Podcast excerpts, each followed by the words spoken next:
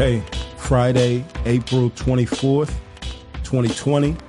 Um, and we're going to continue on in talking about experiencing God. And I hope today is uh, an encouragement as you think about not just your experience of God, but His of us. Um, I'm learning more about God as Father by spending more time with my daughter over the course of the past uh, month and some change on lockdown.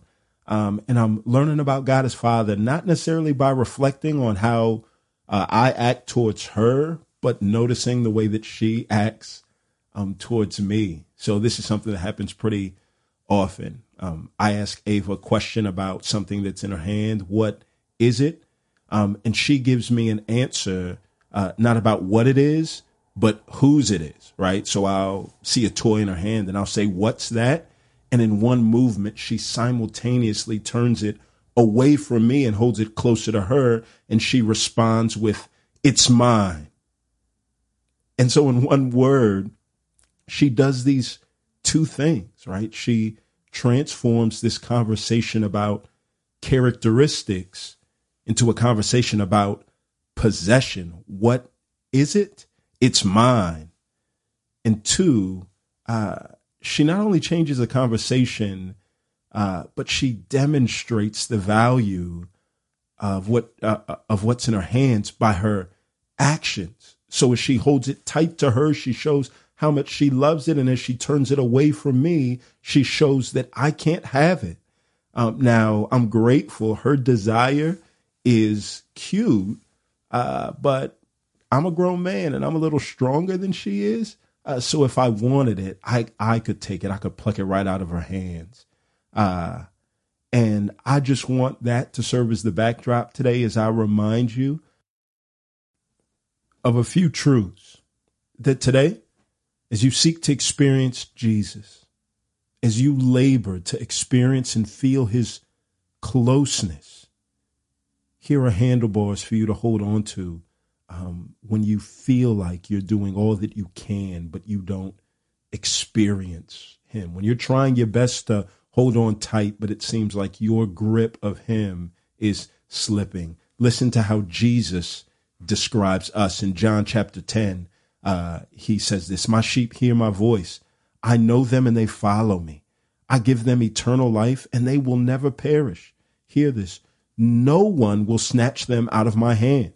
My Father who has given them to me is greater than all. No one's able to snatch them out of the Father's hand. I and the Father are one. See, you and I, we can tend to get stuck on characteristics about us and who we are, what we're like, ways that we don't uh, live up to whatever standard that we've set.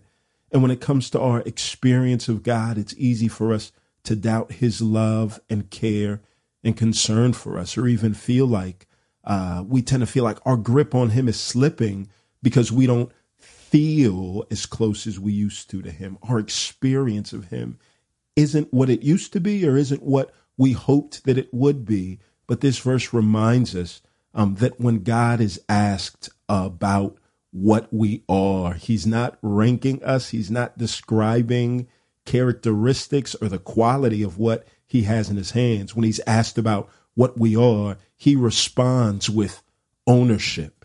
They're mine. And I want you to hear this and reflect on this. God isn't stuck with you. He hasn't looked down at your receipt and realized that he's missed the refund window by a day or two, and now he's just trying to make the best of something or someone that he doesn't want. He knew everything about you before he made you and chose you, he isn't eager to take you back. You're concerned about the quality of the kind of person that you are. Maybe today, right? Maybe you've had a sleepless night and you're overwhelmed with ways that you've fallen short. And God this morning is answering your concerns or Satan's accusations with an answer, not about characteristics, but possession. Mine, gladly mine. You're his, gladly his. R.C. Sproul said it like this in the final estimation, um, we are secure, not because we hold tightly to Jesus, uh, but because he holds tightly to us. Your subjective experience of God and your closeness to him will change and fluctuate here in this world. But I want you to know the objective truth never will. We are weak, but we are his. I love you. Enjoy your weekend. Um, and we'll touch base again on Monday.